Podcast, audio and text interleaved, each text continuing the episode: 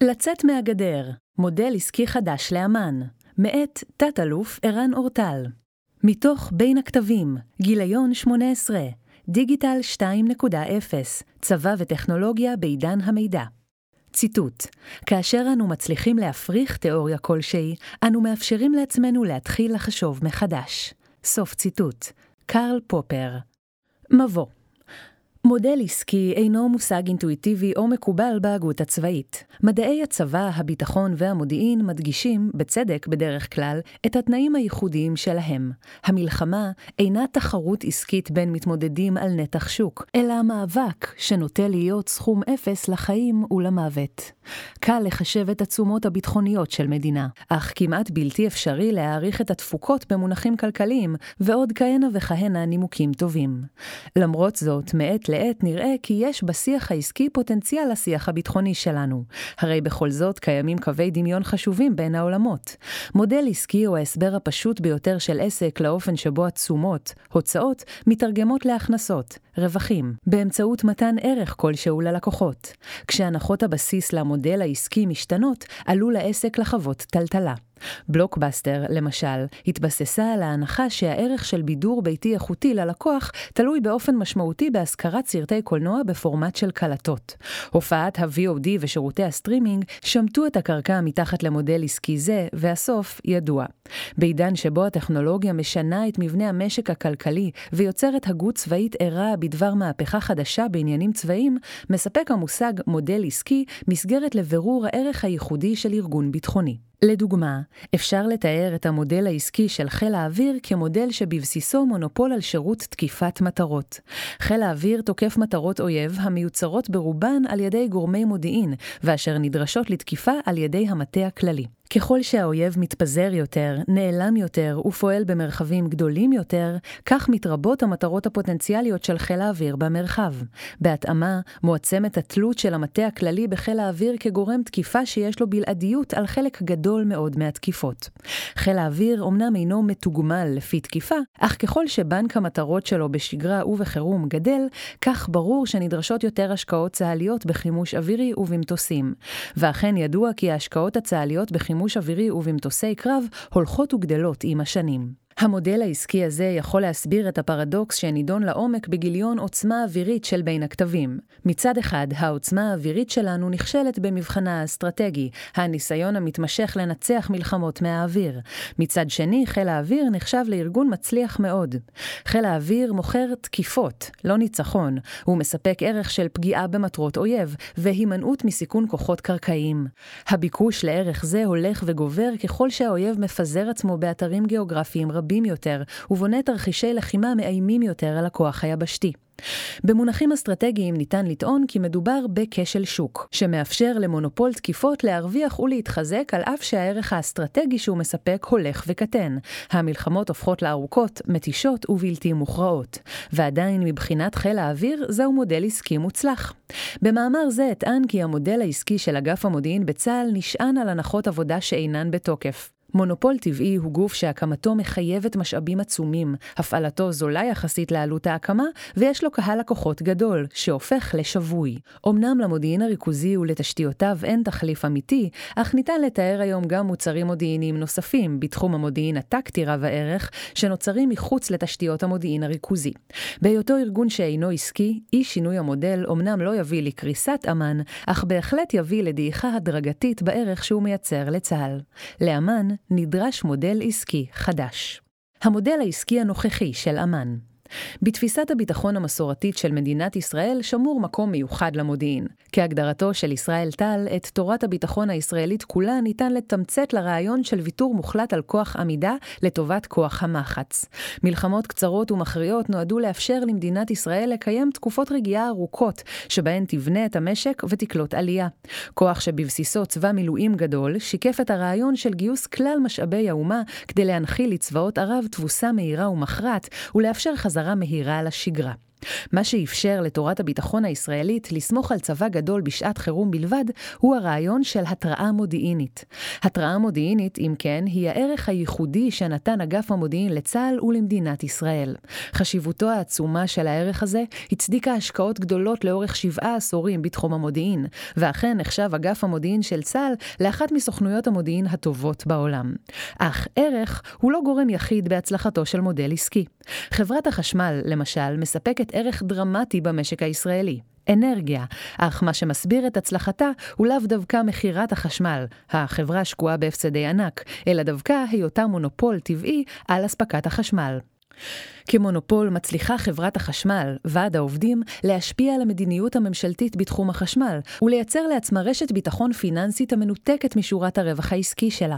השנים הארוכות שנדרשו למדינת ישראל לצאת לרפורמה הנוכחית במשק החשמל, ועיצוב הרפורמה הזו במשא ומתן עם חברת החשמל, מעידים על כך. הצלחתו של אמ"ן באספקת הערך שהוגדר לו, התראה מודיעינית, הייתה מרשימה בדרך כלל, גם אם נזכור את הכישלונות המודיעיניים של אוקטובר 1973 ואחרים.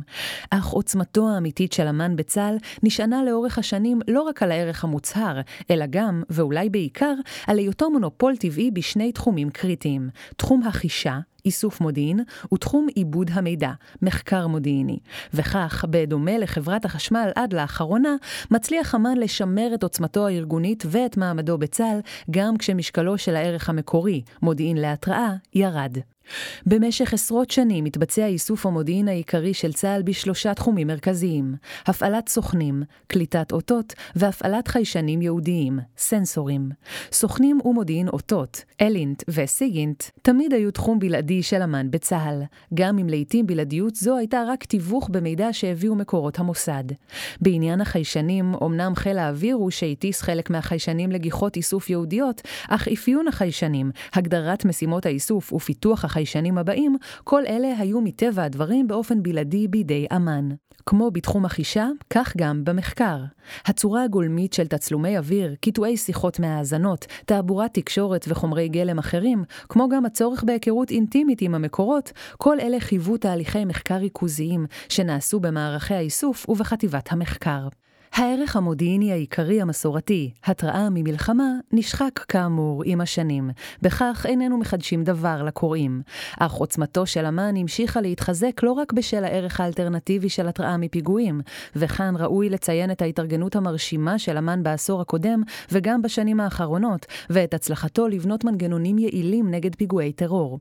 אלא בעיקר בשל התלות המוחלטת של זרועות צה"ל, ובעיקר כוחות היבשה, במודיעין הטקטי שסיפק אמ"ן. אמנם חילות האוויר והים נהנו לאורך השנים מגופי מודיעין עצמאיים שהלכו והתעצמו, אך אפילו הם נותרו תלויים בסוכנויות האיסוף המרכזיות של אמ"ן. מודיעין צבאי טקטי, מטרות, הפך לערך חשוב יותר ויותר ככל שתהליכי ההשתנות של האויב הפחיתו את יעילותו של המודיעין הקרבי, האויב במשקפת. ככל שגבר ערך זה, כך גדלה התלות של הכוחות הלוחמים באספקת מידע פרטני מגוף האיסוף והמחקר המרכזי של צה"ל. הנה כי כן, לא טיבו של המודיעין הטקטי, לעתים הוא מעולה ולעתים פחות, אלא דווקא הבלעדיות עליו, היא שמסבירה את עוצמת אמ"ן היום. לוחמם, לוחמה מבוססת מודיעין, התפיסה שהנהיגה אלוף אביב כוכבי בעת היותו ראש אמ"ן, היא הגילום המובהק ביותר של התפתחות זו. על פי גישה זו, הכשל המודיעיני המרכזי במלחמת לבנון השנייה לא היה במהות המוצר. המודיעין הטקטי היה קיים בארגזים על פי תחקירי המלחמה, אלא בהנגשתו לכוחות הלוחמים. המענה שאותו כינינו לוחמם, ושכותב שורות אלה גאה בהיותו שותף ביצירתו, מבטא גישה שעיקרה הנגשה. חזון הלוחמם משול לחזון של חברת חשמל מהסוג המסורתי.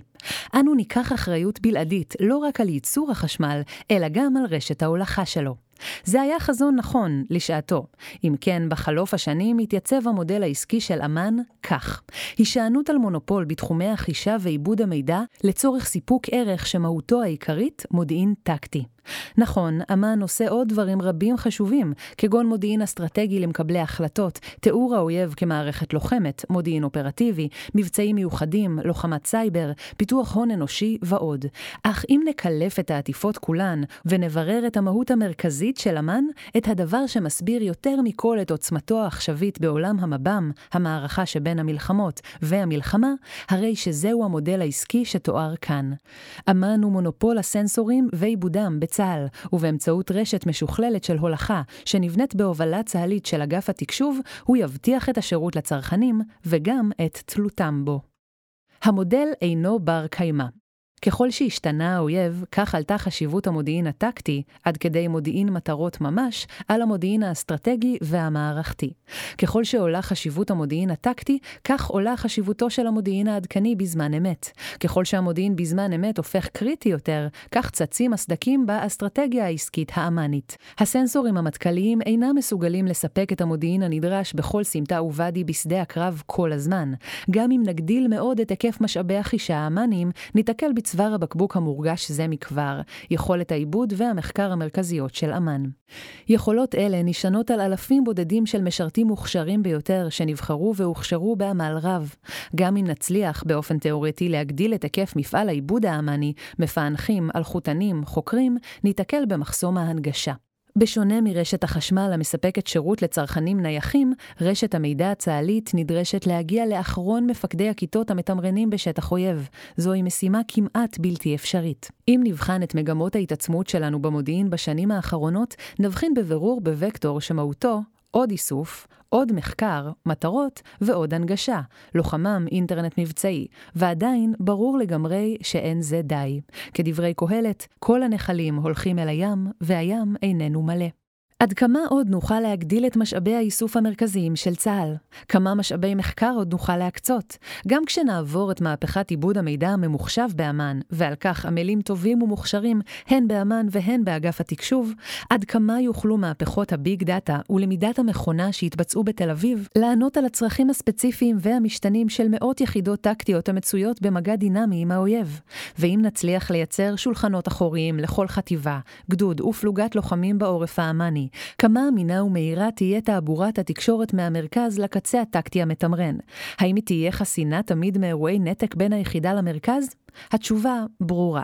אנו קרובים למיצויו של המודל הנוכחי המבוסס על מערך אחד, המתמחה באיסוף ובמחקר, ומוכר את המוצר לצרכן, הכוחות הלוחמים, דרך רשת הולכה ארוכה ומורכבת. חיי המדף של המוצר קצרים מדי, ורשת האספקה שלו ארוכה, מסורבלת ומשובשת מדי. גם אם בשנים הקרובות ימשיכו כוחות היבשה להיות בעיקר צרכנים, ואמ"ן ימשיך להיות בעיקר ספק, בטווח הארוך יותר המודל כבר לא יהיה יעיל מספיק. יתר על כן, המהפכה הטכנולוגית שאנו חיים בה מעקרת מתוכן את הבלעדיות בתחומים רבים. עולם החשמל, למשל, צועד כבר שנים לכיוון של רשתות חשמל חכמות, smart grids, לוחות סולאריים, שבשבות רוח ומצברים יעילים יותר, מאפשרים לצרכנים של רשת החשמל הריכוזית להפוך להיות גם ספקים. קטנים ככל שיהיו, יצרני החשמל המקומיים הללו הם מרכיב קריטי בתפיסה של הקמת משקי אנרגיה בני קיימא וידידותיים יותר לסביבה. ייצור חשמל בתחנות כוח כוח גדולות סובל מאי-יעילות הקשורה בפחת שנוצר ברשת ההולכה, ובעיקר בשינויים תלולים בביקושים לאורך היממה. תחנות כוח גדולות מתקשות להתאים עצמן לשינויי הביקוש באזורים שונים בשעות שונות. מקורות אנרגיה קטנים, אך רבים ומקומיים, מאפשרים לבנות משקי אנרגיה חכמים, העונים על ביקושים מקומיים, ומווסתים את הביקושים על פני שעות היום באמצעות ריבוי ספקי כוח קטנים ותעריפים משתנים נוסף על התחנות הגדולות. ספקים צרכנים קטנים משתלבים ברשת הולכה מרכזית של הספק הגדול, ומייצרים שלם יעיל הרבה יותר. גם בעולם הצבאי אנו עדים לסופם של כמה מונופולים מסורתיים דרמטיים. בצה"ל, הכטב"ם הזעיר והרחפן הולכים ומבטלים את המונופול המוחלט של חיל האוויר על האוויר. אמנם הוא עדיין מחזיק במונופול על התקיפות מהאוויר, אך תחומים אחרים, כמו איסוף וממסור, כבר אינם בלעדיים. סנסורים מודיעיניים שהיו בעבר נחלתם הבלעדית של ארגוני ביון גדולים, כמו מצלמות זעירות, מכ"מים וחיישני לייזר, מותקנים כיום אחר כבוד על כלי רכב מייצור סדרתי כהתקני בטיחות.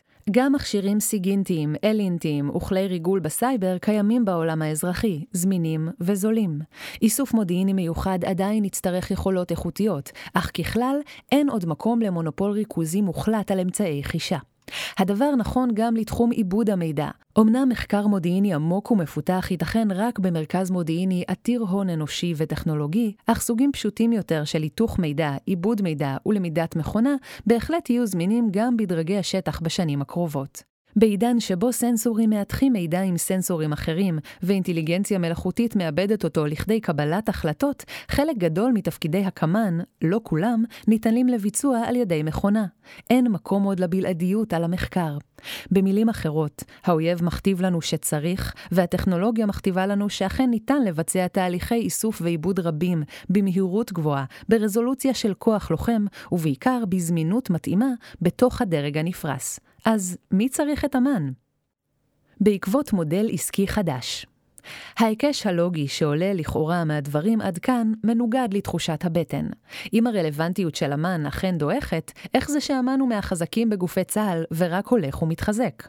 אכן, העוצמות שעוצר בחובו אגף המודיעין של צה"ל אינן עומדות להיעלם, אלא שמיצוי עוצמותיו של אמ"ן לטובת צה"ל תלוי בהגדרה מחדש של הערך שאמ"ן מייצר לצה"ל ובעיצובו של מודל עסקי מעודכן יותר. נעשה שוב שימוש באנלוגיה אזרחית. עולם שירותי הרפואה, ציבורית ופרטית, מתקשה להדביק את קצב הגידול של השוק שלו. לא רק העלייה בהיקף האוכלוסייה והזדקנותה, אלא גם שכלול הרפואה עצמה, מכתיבים בדיקות מקצועיות רבות יותר, מרכזים רפואיים רבים יותר, וכן מיטות אשפוז רבות יותר, רופאים רבים יותר ואחיות רבות יותר. זהו קצב גידול שלא ניתן לעמוד בו. למול מגמה זו הולכת ומתפתחת מאז שנות ה-70 גישה אחרת, רפואה מרחוק, טלמדיסן. לפי גישה זו, שצברה תאוצה בעשור האחרון כתוצאה מטכנולוגיות התקשורת והמידע המתקדמות, מקרי תחלואה רבים, פשוטים יחסית או דחופים מאוד, טיפול נמרץ, tele-ICU או שבץ מוחי, telestroke, יכולים להיות מאובחנים וגם מטופלים מחוץ למרכז הרפואי, בבית החולה, באמצעות שילוב של אפליקציות רפואיות, סנסורים ותרופות. רק לאחרונה השיקה אפל את השעון החכם שלה, התומך ביכולות מדידה ובאפליקציות רפואיות מקצועיות.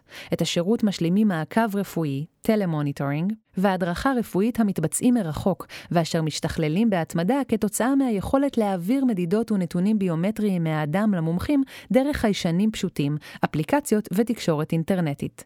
בסיכומו של דבר, זהו מודל המאפשר הן שירות טוב יותר לחולה, והן הקלת העומס על המרפאות ועל בתי החולים. ארגון הבריאות העולמי מצפה שהתחום ישנה באופן מהותי את ההנגשה של שירותי הרפואה בעולם באמצעות הפרטה נרחבת של שירותי הרפואה מבתי חולים וקליניקות לבתים פרטיים. אך האם אבד הקלח על המרכזים הרפואיים הגדולים? כמובן שלא. מגמה זו לא רק שלא מייתרת את המרכזים הרפואיים, היא אפילו מחזקת אותם. בית החולים לא איבד לקוח, אלא הרוויח את הפנאי לטפל טוב יותר בלקוח אחר שבאמת זקוק למלוא ההתמחות והמעקב האפשריים רק במרכז הרפואי. מהפכת המחשוב, המובייל ומזעור הסנסורים מאפשרת רפואה מרחוק ליותר ויותר חולים. בזכות פיתוח כלי אבחון, מעקב וטיפול מרחוק, מתאפשר למרכזים הרפואיים גם לספק שירות טוב יותר לכלל החולים, וגם למצות טוב טוב יותר את משאבי בית החולים. רפואה כבר אינה רק תחום של רופאים, היא כעת גם תחום של פיתוח טכנולוגיה רפואית מתקדמת, שמאפשרת לרופאים מעטים יותר לטפל טוב יותר בחולים רבים יותר. טכנאי רפואה הפכו למרכיב קריטי לא פחות מרופאים. אמ"ן כבר מזמן אינו רק בית לקציני מודיעין, חוקרים ולמערכי איסוף מידע.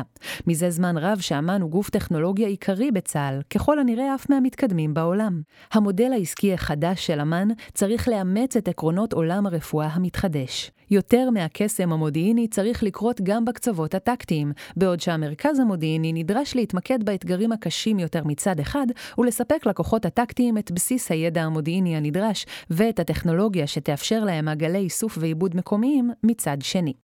התפקידים החדשים של אמ"ן גם בעתיד ימשיך אמ"ן לספק את הערך העיקרי שלשמו הוקם, מודיעין, מידע והערכה בנושא האויב. עם זאת, המרוץ המודיעיני לספק מודיעין אסטרטגי אופרטיבי וטקטי על אויבים רבים יותר ומפוזרים יותר, ללקוחות רבים יותר, ברזולוציות הולכות וגוברות, מרוץ זה אינו אפשרי עוד. בפער ההולך וגובר בין משאבים מצד אחד ודרישות מבצעיות מצד שני, המודל הנוכחי אינו מתכנס. קצב והיקף הביקושים לא משפיעים רק על המן ועל משאביו, גם הצרכנים הופכים מודעים יותר לצורך, ונחושים יותר להשלים את החסר בעצמם. אם המן לא יביא את המידע המלא ואת עיבודו המתאים בזמן אמת, אזי הכוחות המתמרנים יבצעו זאת בעצמם. בגיליונות בין הכתבים בשלוש השנים האחרונות התפרסמו כמה וכמה מאמרים שהדגישו את הרעיון של חופת אתר, גוף איסוף, עיבוד מידע ותקיפה קרבי בדרג החטיבה. בעולם שהולך ומתמלא בסנסורים מדויקים, קטנים וזולים, אין עוד היגיון בהישענות על האיסוף המטכ"לי כמקור מידע כמעט בלעדי. בעידן שבו אנו חווים עיבוד מידע ממוחשב בכל פעם שאנחנו שואלים את גוגל או משוטטים ברשת החברתית, לא ניתן עוד לקבל את ההסבר לפיו עיבוד סיגינטי או מחקר ופענוח הם מקצועות מורכבים שניתן לבצע רק בתל אביב. אין זה אומר שאבד הקלח על גוף המודיעין המרכזי, אך שאלה קריטית לעיצוב אמן העתידי צריכה להיות, מהן השאלות המודיעיניות הקריטיות שבהן יש למקד את משאבי אמ"ן הייחודיים. היכן היתרון היחסי של הגוף המרכזי באיסוף ייעודי, בשונה מקריאת מידע אחר, ובמחקר ריכוזי? כיצד נארגן מחדש את מאמצי המודיעין באופן שיהלום יותר את הדרישות מצד אחד ואת ההזדמנויות הטכנולוגיות מצד שני? מודיעין לדרגים בכירים. בעוד שבשנים האחרונות הולך אמ"ן ומשקיע את משאביו בעיקר בסייבר ובמודיעין פרטני, מטרות, נשמעת ביקורת פנימית וחיצונית על איכות המודיעין המערכתי והאסטרטגי שמספק הארגון. מטבע הדברים, משאבים המופנים למקום אחד באים על חשבון תפקוד אחר. חשוב מכך, כשהקשב העיקרי של הבכירים, סרגלי המדידה הארגוניים, ממוקדים במודיעין למטרות, הכישרונות הבולטים נוטים שלא ללכת לתחום המודיעין הערכתי. ההבנה החסרה של המערכת החמאסית שהביאה להערכת חסר בצה"ל על משך העימות עם חמאס בקיץ 2014 היא דוגמה אחת ידועה לכך. גם בעתיד אין ספק שאמ"ן יידרש להמשיך לספק לצה"ל מודיעין אסטרטגי ואופרטיבי. למעשה, חיזוק העצמאות המודיעינית הטקטית של הקצוות הלוחמים תוכל לשחרר חלק מהכוחות האמ"ניים חזרה לייצור הערך הייחודי הזה. פחות ניתוח טכני של האויב כבנק עצום של מטרות פוטנציאליות, ויותר הבנת עומק שלו כמערכת לוחמת, מודיעין אופרטיבי, וכמערכת פוליטית, מודיעין אסטרטגי. ניטור אזורי בכריית מידע אמ"ן יהיה חייב להמשיך ולעקוב אחרי התפתחויות פוליטיות וצבאיות באזור, באופן שיבטיח לישראל שהפתעות מהסוג של כור גרעיני בסוריה ייקלטו במדויק ובזמן. אלא שבעולם שבו אנו דורשים מודיעין מדויק, פרטני וחודר סוד בכל מקום במזרח התיכון, בסופו של דבר אנו עלולים למצוא את עצמנו מופתעים. כיסוי איכותי כל כך מכתיב למעשה הבחנה בין אזורי אור מלא לאזורי חושך מוחלטים. הפרויקט הגרעיני הלובי, למשל, נודע למדינת ישראל רק בדיעבד, עת החליט המשטר הלובי לפרקו. מאמן החדש נדרשת יכולת לנטר את האזור באופן הדוק מצד אחד, אך במשאבים מצומצמים מצד שני, כך שיכולות האיסוף והמחקר המעמיקות יותר יוכלו להיות מופנות רק לידי המודיעין, צייחים הקריטיים המצדיקים זאת. תפיסות של ניטור אזורי מגובות בטכנולוגיות של קריאת מידע גלוי ועיבודו באופן ממוכן, עשויות לאפשר לאמן את המשימה המולטיפוקלית הזו, לבהות רחב ולחקור ממוקד. מודיעין טקטי, בסיס נתונים מאפשר לעיבוד מידע בשטח בזמן אמת. כמו ברפואה וברשת החשמל החכמה, היודעת לרתום גם את הצרכנים היצרנים לטובתה וליצור הדדיות בין יצרן ראשי לצרכנים יצרנים משניים, כך גם בעולם המודיעין הטקטי ייווצר שילוב חדש. הכוחות הטקטיים יהיו עשירים בחיישנים קרקעיים ומוטסים, שיקלטו לא מעט פעילות אויב בסביבת הלחימה הפעילה של שדה הקרב. התפיסות המובילות בעולם בתחום פיתוח כוחות היבשה, כמו תפיסת המולטי-דומיין של צבא ארצות הברית וחופת אתר של זרוע היבשה בצה"ל, מצביעות כולן על הצורך בהקמתו של גוף סיור רב-סנסורי מבוסס להקות כלי טיס בלתי מאוישים ומשולב בתקשורת ובעיבוד מידע מתקדמים כמרכיב הכרחי בפעולת הכוח הקרקעי. אין בכך בכדי לנתק לחלוטין את התלות של הכוח המתמרן מגוף המודיעין המרכזי. המודיעין הטקטי שיאסוף אגף המודיעין לפני המלחמה ובמהלכה במהלכה ישמש בסיס נתונים הכרחי. עיבוד נתונים מתקדם משתפר ככל שבסיס הנתונים הקיים טוב יותר. גם בכוחות הלוחמים, ככל שבסיס הנתונים המוקדם עשיר יותר, הנתונים שיאספו במהלך הקרב יוכלו לאפשר הפקת משמעות מהירה ומדויקת יותר. למשל, דירה שידוע לגביה כי היא שייכת לפעיל ארגון טרור, סביר יותר שתשמש מסתור למחבל בלחימה. במקרה של חתימת אויב שמתקבלת מתוך בניין דירות, הדירה האחת הזאת תהיה המקום הסביר יותר למקד בו חיפוש סנסורי נוסף. עיבוד מידע ממוחשב, טכנולוגיות ביג דאטה ולמידת מכונה יהוו את הבסיס להפקת משמעות מודיעינית קרבית מתוך שלל החיוויים שיקלטו הכוחות הלוחמים בחיישנים שלהם. בלי בסיס נתונים עשיר, ידעכו מאוד יכולות פענוח תמונת המצב בזמן אמת של הכוחות הלוחמים. בסיס טכנולוגי מאפשר יכולת שיבוץ סנסורים על גבי הכוחות הטקטיים וסביבם היא ברורה, אך היכולת להפיק משמעות מתוצרי הסנסורים בכוחות הטקטיים היא מורכבת יותר.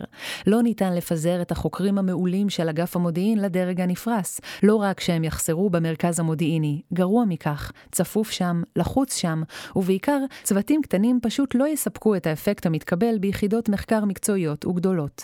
לכן נדרש פתרון המבוסס על טכנולוגיה שתופעל על ידי מפעילים אחדים, וכך אפליקציות של עיבוד מידע בזמן אמת המשוות בין אותות של חיישנים בשטח לבין בסיסי נתונים חקורים, יהוו בסיס הכרחי למודל העסקי החדש הזה. כאן נכנס תפקידו החדש של אגף המודיעין בשיתוף אגף התקשוב והזרועות. מישהו צריך לפתח את האפליקציות הללו. המישהו הזה צריך להחזיק בידיו לא רק את הידע הטכנולוגי לפיתוח אפליקציות, אלא גם את ההבנה העמוקה הקשורה לניהול של בסיסי נתונים בני ניתוח ממוכן. מישהו צריך לוודא שהמידע הקרבי נאסף ומקוטלג באופן שמאפשר את השוואתו למידע החקור. מישהו צריך לוודא שעוגנים הכרחיים של זמן ומיקום הם אחידים ביחס לכלל פריטי המידע המידע הנאספים.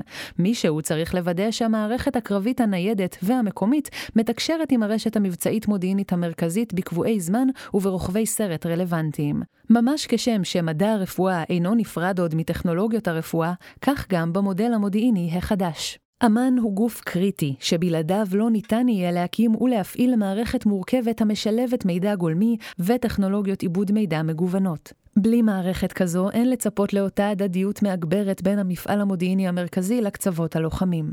גם בעולם החשמל הרי אנו לא מצפים שיצרן החשמל הסולארי הביתי יקבל אחריות שווה לזו של חברת החשמל המרכזית על מערכת הולכת החשמל ועל ויסותו. מקובל עלינו כי זו אחריותו של הגוף הגדול, המתמחה בייצור, בהולכה ובניהול משק החשמל. הנה כי כן, שיפור העצמאות של הכוחות הלוחמים בתחום המודיעין הטקטי, היכולת לקיים איסוף עיבוד מידע קרבי, עצמאות זו תלויה מאוד בפרואקטיביות של אגף המודיעין במימוש חזון זה. עצמאות טקטית משופרת, אך גם רלוונטיות חדשה, רבת ערך לגוף המודיעין המרכזי. אנו מצפים מאמ"ן להיות לא רק הגוגל של צה"ל, ספק המידע, אלא גם להצטרף לתאגיד האפל שלו, בהובלת אגף התקשוב, ספק הפלטפורמות והאפליקציות החיוניות לרעיון של רשת המידע החכמה, SIG, Smart Information Grid.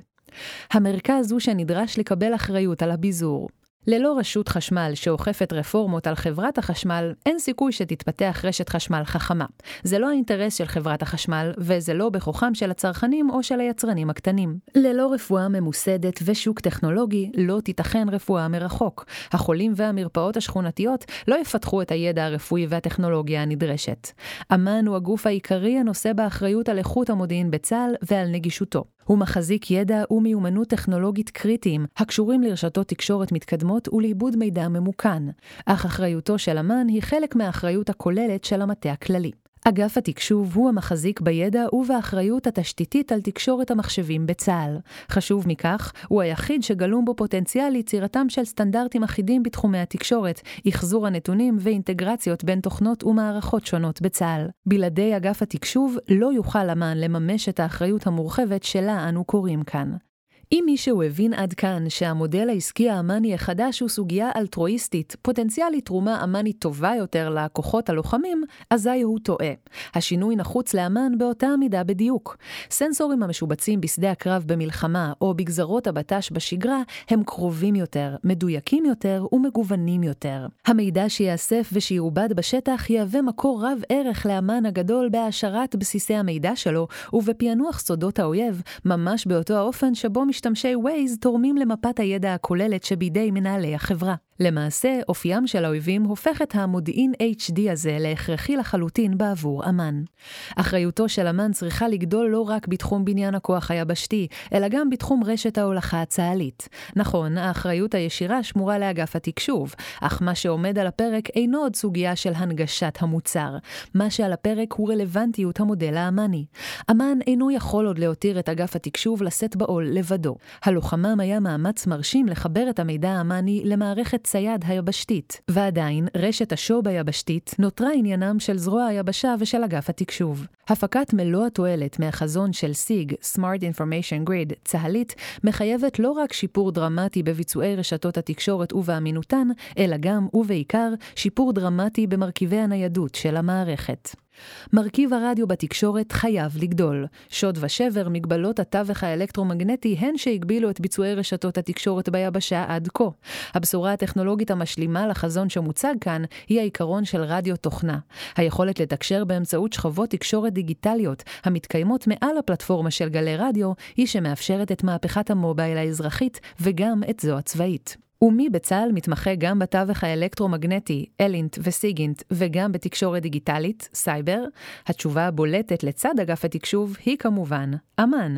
ללא תפקיד מרכזי של אמ"ן בבניית היכולת הסנסורית בכוחות היבשה, ביכולת עיבוד המידע האוטומטי בקצוות הטקטיים ובהתוויית הכיוונים יחד עם גורמי התקשוב למערכת הולכה רשתית אלחוטית רובוטית טווח השנאה, לא יוכל צה"ל להתקדם לפריצת הדרך שסומנה ביבשה באופק ולתפיסות פורצות דרך נוספות המעוצבות בצה"ל. צה"ל בימים אלה. סיכום בשנים הבאות לא יוכל עוד אמ"ן להמשיך לעמוד בדרישות ההולכות וגוברות למודיעין עשיר יותר, מדויק יותר ועדכני יותר. מעשי אמ"ן והלוחמם שיקפו החלטה מודעת ונכונה של הארגון לספק את הערך הנדרש לצה"ל יותר מכל בעידן המלחמות החדשות, הערך של מודיעין טקטי. אך עלייה וקוץ בה, האויב שבו אנו נלחמים בנה עצמו מתוך מודעות עמוקה ליכולות האיסוף וחדירת הסוד של המודיעין הישראלי המרכזי. למרות הצלחות דרמטיות בתחום חשיפת האויב, המצב הבסיסי שלנו הוא עדיין כזה שלמרות קיומו צפויים כוחות היבשה להילחם באויב נעלם. יכולות חישה מתקדמות, מבוססות חיישנים זולים יותר, זעירים יותר ומגוונים יותר, הנתמכות בטכנולוגיות תקשורת ועיבוד מידע אוטומטיות, הן הפוטנציאל החדש לאיתור האויב בלחימה. בשדה הקרב, נוכח פני כוחותינו, ייאלץ האויב להיות פעיל ולייצר חתימות, או אז יהיו החיישנים הזעירים של הכוחות הלוחמים לא רק יעילים, אלא גם קרובים יותר לאויב, ייהנו מזוויות חישה מרובות, ולכן גם יהיו מדויקים יותר. הקרב היבשתי יחייב את האויב להתגלות, קראנו לזה ביבשה באופק גל החרטום, על שם גל המים המתרומם בחרטומה של ספינה המפליגה בים. יכולות החישה ומיצוי המידע בשטח יספקו לכוח הלוחם ולאגף המודיעין מודיעין מידע רב ערך שיאפשר להפוך את האויב למטרה. הצלחתו של הרעיון הזה לא מהווה איום על עוצמתו הארגונית של אגף המודיעין. להפך, דבקות עיקשת ברעיון המחלק את העולם באופן דיכוטומי ליצרני מודיעין ולצרכנים שלו, היא האיום הגדול יותר על רלוונטיות אמ"ן. אנו צריכים להיפרד מהמודל העסקי שבבסיסו מונופול על ייצור המודיעין ושירות חסר סיכוי של הנגשה אינסופית, ולעבור למודל שבבסיסו הדדיות בין יצרני מודיעין מרכזיים ויצרני מודיעין קרביים. דבר זה מחייב ארגון מבצעי ייעודי בכוח הטקטי, ארגון שאמ"ן נדרש להשתתף בעיצובו באופן פעיל. זה לא יקרה ביום אחד. בשנים הקרובות יידרש אמ"ן להמשיך ולקיים את המודל הנוכחי, ובה בעת לקדם את התפתחותה של רשת מודיעינית חכמה, רשת שבה המרכז האמ"ני והקצוות הלוחמים מזינים זה את זה ומשלימים אחד את השני. הצלחתו של התהליך תלויה בתפקיד נוסף, חדש, של אגף המודיעין. אמ"ן נדרש לקחת על עצמו תפקיד מרכזי, גם אם לא אחריות מלאה, במסגרת הקמת הגוף הארכיטקט המייסד והמתחזק של המרחב הטכנולוגי המקשר. הידע הטכנולוגי הטכנולוגי שמחזיק אמ"ן בתחומי הרדיו והסייבר, מהווה עמדה יוצאת מגדר הרגיל בעיצובה של smart grid צבאית של מידע, גם בתחום הנייד שיבוסס על טכנולוגיות רדיו תוכנה.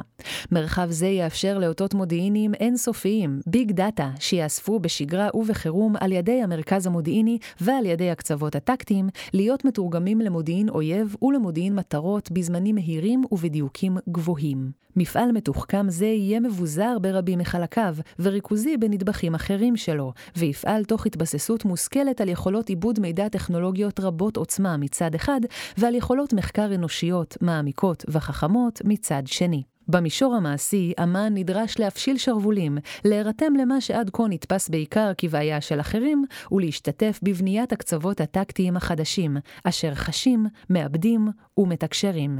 יציאה מהגדר.